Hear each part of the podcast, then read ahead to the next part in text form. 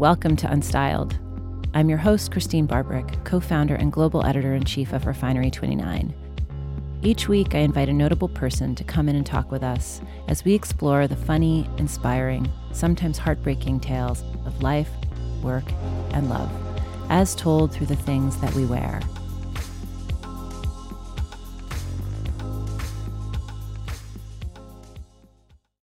One of the benefits of hosting Unstyled is that I get to speak with women I've long admired, oftentimes from afar. But today is a little different.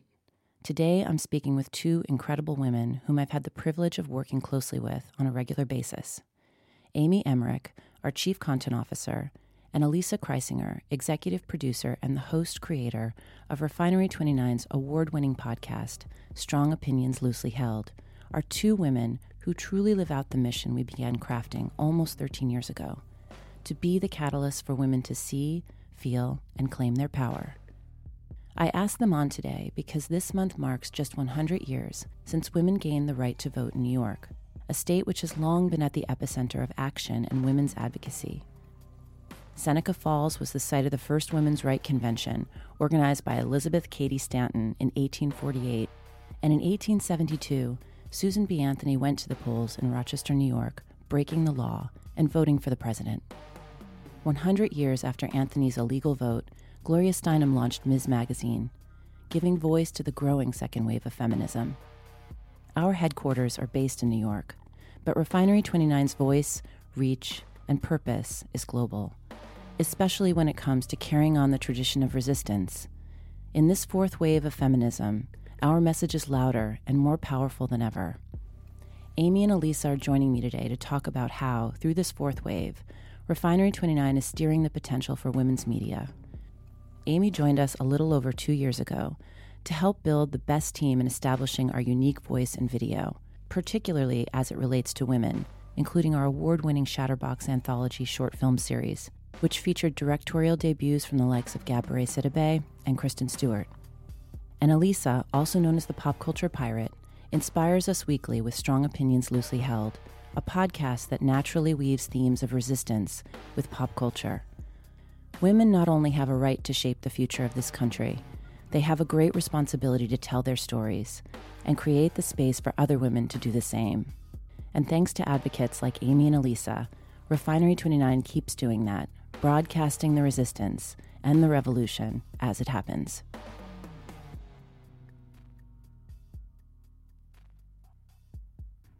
Hi, Amy. Thank you so much for being a guest on Unstyled today. Thanks for having me.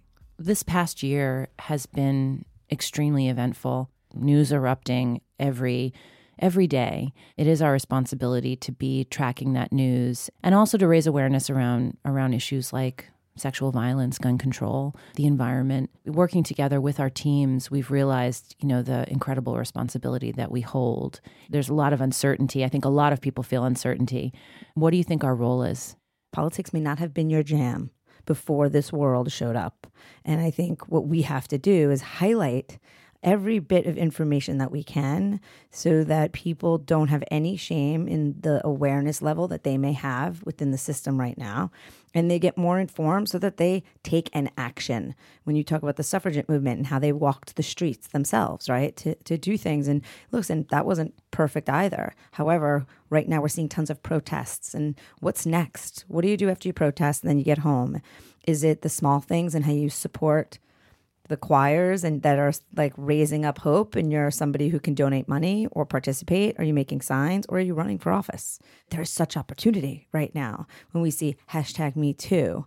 And not only because that is starting around what's happening with weinstein today but it's learning what happened 10 years ago that tarana burke actually started that organization and how come we're all not aware of that? So that suffragette movement was always about the one thing of the vote and how now today we have millions of those movements, all fighting for so many things. And we're doing our best to support them all. You came to launch our video in a very aggressive way, and you were pregnant at the time. And we knew that if we hired you, you were going to sort of basically kick off your, your tenure on maternity leave, which was totally fine with me.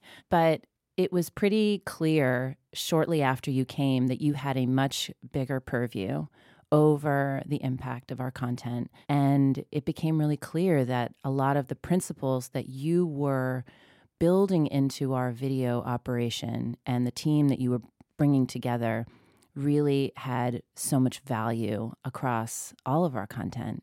And as a founder, I was really excited about that and excited about the experience that you brought to the table that was so different from my experience and, and the rest of our founders and a lot of the rest of our executives. You grew up in Queens, I grew up on Long Island. We're about the same age, so I know that we probably encountered a lot of the same stereotyping. Both of the industries that we came up in really favored a lot of privilege and a lot of pedigree. And I didn't come from that background. I know that you didn't either. No obviously coming from a place where we didn't have much money i tend to be a very big mama bear for those that are ignored or underrepresented. And i think in this case it was definitely had opened my eyes to the world that women were playing in that i didn't realize it myself. I think i also just ignored it because i was taught to push through just keep going always a hustler nonstop. That's how my mind works. And to walk into a place that you guys had big dreams and you also gave me the room to to dream in right? I didn't have the answers but you gave me literally a space to say, dream big and what do you want to do and how do we do it? That that was a first. You'd spent about a year or so at Vice before you came to us, and mm-hmm. which is more of a male centric environment. What was appealing to you about coming to a place that made content for women, you know, that is basically run by mostly women? I learned so much at Vice in a short period of time, but I was going through a personal situation trying to have a baby and walking into refinery. It was very literally transparent and bright. The office was painted white, the windows were all open, the energy was there, like a kind of youth. And then meeting so many women like yourself, I think, who were really owning who they were. I don't know how else to describe it. You guys already each had your own voice. And it was you know, to be fair too, it was very equal at the time. It was Philip and Justin, meaning you, Piera. There was a female CRO. You know, I mean, there was it was an equal playing field in the room that day when I had to present for that job, and I didn't think I wanted that job. I was pregnant and I was with my second child. I said, "This is nuts. Who who even takes this interview?" And then I walked out that day and called my husband and said, "Uh oh, I think I want this. So let's see what happens." But I think the energy, you know, I go a lot by gut. I could feel it more than I can lay words on it. This is another big opportunity. And you guys just had an energy of that office that I had not ever seen. Well, you definitely contribute to that now. oh, I'm sure. Tell me about your first experiences with female mentorship.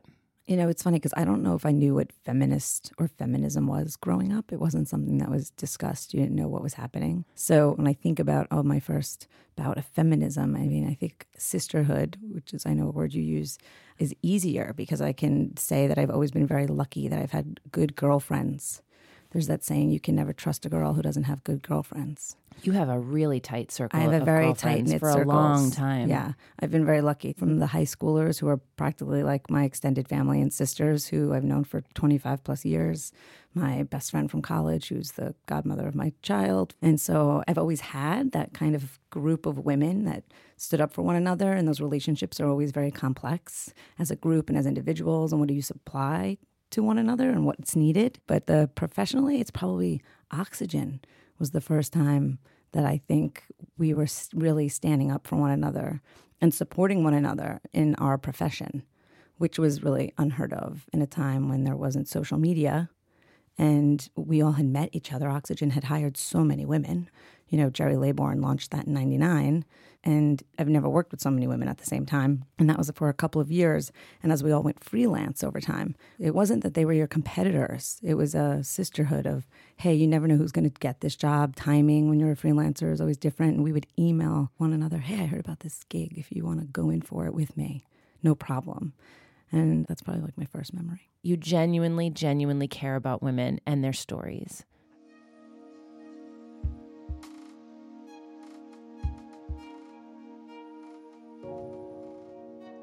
You were a producer at Rosie O'Donnell. Intern. You were started out as an intern. Started as an intern and okay. then a PA and an AP. What did you learn there, and why were you drawn to that form of storytelling? What didn't I learn there? It was the first job I had ever had. Rosie was a force. She was someone I had already admired as a stand up comic. She was doing stand up comedy on VH1. She's at from the Long time. Island. She's from Long Island Yeah. too. She took on some aggressive topics like the NRA and, and, and seeing how she had to handle that. I don't think anyone is prepared to handle that, especially back then. Rosie really did believe in real people. There was something about just really talking one on one to the average citizen and highlighting how good they were and how special they were. And it gave me the bug to want to be out in the field and to meet those people and to really help tell their stories. And you actually went out and reported a documentary on a reservation, right? shooting docs just i loved it i just felt like we were really telling the real stories of people's lives in a way that no one had seen but unfortunately or fortunately depending on how much you love reality tv reality tv started to take over so we weren't really shooting the the real we were kind of crafting the reality a little too much for me and i was shooting something for new york times television called residence and it was about life in the ER. And I was going from room to room after patients had very serious surgeries. And I was, I just couldn't take it. It was very depressing. I got to see a heart surgery, harvesting, which is where they take somebody apart and harvest the organs. And then it goes on to do two kidney transplants, a heart transplant. But every day I'd have to go visit them to see if they were alive and the stress of that alone in the hospital day in and day out i just was like i don't know and then trying to fake the reality of interviews i'm like this isn't for me anymore i gotta change it up That's really tough. yeah it was it was i mean again an experience but it was i realized it was time for me to come out of the field I had the pleasure of going to the Courage in Journalism Awards. There was a special moment where Rachel Maddow interviewed Andrea Mitchell, who was being honored. The thing that Rachel Maddow brought up is she said, in the beginning, it's so important to say yes, but there's a critical part in your career when you have to start saying no. And that's when you start to really develop your leadership and your vision and your voice, is knowing when to say no. That, you know what, that's somebody else's job. This is my job. get out there and say something because saying nothing is not the place you want to be and i think that is part of learning who your voice is Our brand and our audience are in such good hands with you in this role. this role comes with so much privilege that I probably had never had before in my life. I can only hope I will ever know it again. You know, uh, maybe my brother read me too many comic books, but with great power comes great responsibility. and I just feel that to the core and to the bone. And how are we always serving the audience?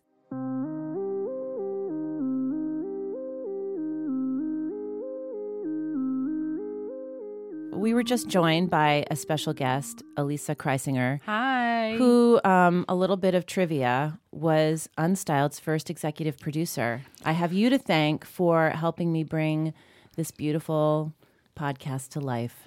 Thank you. And I have I have Amy Emmerich to thank for sending out an email on Sunday night uh, a few years ago saying, Podcast, I think we should do it. Who wants to start it? I said, I'll do it. That's pretty much how it works. We have a real big process at Refinery. Well, first of all, your handle is Pop Culture Pirate. Where does that come from? Um, pop culture pirate comes from this idea that I'm diving into a stereotype here, but I'm going to lean in. It's based on the fact that in order to survive in popular culture um, and in culture in general, women need to make their own culture. And in order to do so, they need to loot and plunder in order to survive. You launched our podcast division. Thank you for that. You're welcome. The podcast that you launched is called Strong Opinions Loosely Held, Mm-hmm. and it's been really successful. Why don't you describe what the origin was for that? we used to end emails with or start and start emails with hey guys strong opinions loosely held here but i think we should do x y and z So, as a disclaimer, it was a disclaimer and it was a way that like in typical lady fashion that i was putting down my opinion i didn't want to come off too fuck that. strong. I exclamation points aren't my thing you know? So i wouldn't follow it up with like three exclamation points. But i wanted to soften it and just be like hey i have this opinion open to others totally who want willing to to talk about it. Not overbearing or anything. right right. It was just a way that i would soften it and it was you know it was a lady thing i did but so strong opinions loosely held that's how that was where i got the name for it and i thought if we could have a space where I had opinions. People, I would talk to women mostly who had opinions about things, mostly rooted in data and research, though. I mean, they had to be based in something that we could build out a space for those opinions to flourish and and and talk about things. And and one of the big topics I wanted to talk about were big popular culture questions that I had, like why do people hate Taylor Swift? Why do people watch HGTV? Why don't male bosses still get it in 2017? Um, are internet influencers like are the women on Instagram actually making bank? There were these questions I had, and I realized that either public policy could answer them or academic research could answer them but they had to be couched in a again this popular culture lens. So the goal was to use popular culture as a spoonful of sugar to make those socio-political conversations and pop culture conversations go down a little bit easier.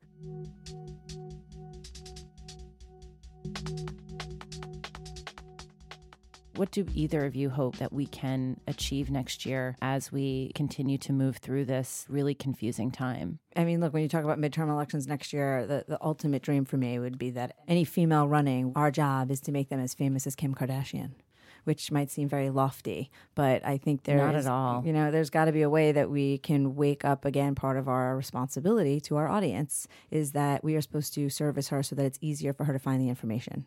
And if she is looking for something that she already loves because of her own opinions, we can provide right next to that. Hey, just so you're aware, how many of these women are running next year? What are they running for? Why you should care about this for many different reasons, no matter where you sit. But get active we're very good at you know marketing too. And if we are able to help build some of these women that are running and their brands which i think is always a big part of us even with pcp here i think that's going to be the biggest impact that we can have next year. Is trying to drive action. Yeah and and supporting the women who are running and support younger women to run in the future as well. I talked to Kirsten Gillibrand last season, and one of the big issues that she hit upon was if there were more elected officials who were women you would see the type of changes that we talk about in our Facebook feed that affect us every day, that allow us to go get birth control for free, that allow us to have affordable, high quality childcare and healthcare. And I think that, you know, hearing her perspective from being on the floor and fighting for these things, if people got it, if her colleagues got it, then it would happen. That was a wake up call for me. So I think supporting women, but also encouraging women to run for office really helps us get those things that we need to make our lives easier. Kirsten Gillibrand, 2020. Yeah. And Kamala. I love oh, Kamala. Kamala is incredible. incredible. Yeah. Think about that change, right? This was not a conversation that I could have had I'm just saying, working at refinery, but also the world has evolved where we can have those conversations where people are getting to know who these names are, mm-hmm. and that is even the first step. So mm-hmm. now the next one next year has got to so be get more active and the topics that you should care about and what you should support and why. And it's going to happen, right? It's going to happen. It's happening. Women aren't going to say, "Hey, you know what? We were totally wrong. We're going to stop voting. We're going to stop having orgasms. We're going to stop driving cars." We're going to stop being on juries. You know what I mean? Like the change is coming. It's not like we're going to wake up and be like, oh, fuck, we were so wrong about that. It's just slow. And we need to just be patient and keep fighting for the stuff that we want to see and support the women that we want to see do it. And I have hope in that respect. I, I just think, I think you're right. It's changing. I think it's still just changing from a top down approach. So as we talk about intersectionality at the office every single day and what when I came to refinery we talked about supporting women all of the time. And Chelsea from our comms team said to me, It's time for you to start talking about women of color very differently than when we say women and separating that out and fighting for that. And I, I think I see the change, but I can, it, it's almost like in the Matrix taking the blue pill, and now you can't unsee the the challenges for everyone up ahead. And so the fight is going to be yes, change is coming, but how do you fight to make sure the change is affecting everyone? Mm-hmm. That's going to be the next battle. Amy and Elisa, thank you so much for being on Unstyled today. And thank you more so for being such important forces in Refinery 29's future. Thank you. Back at you. Yeah. Thanks. Right back at you.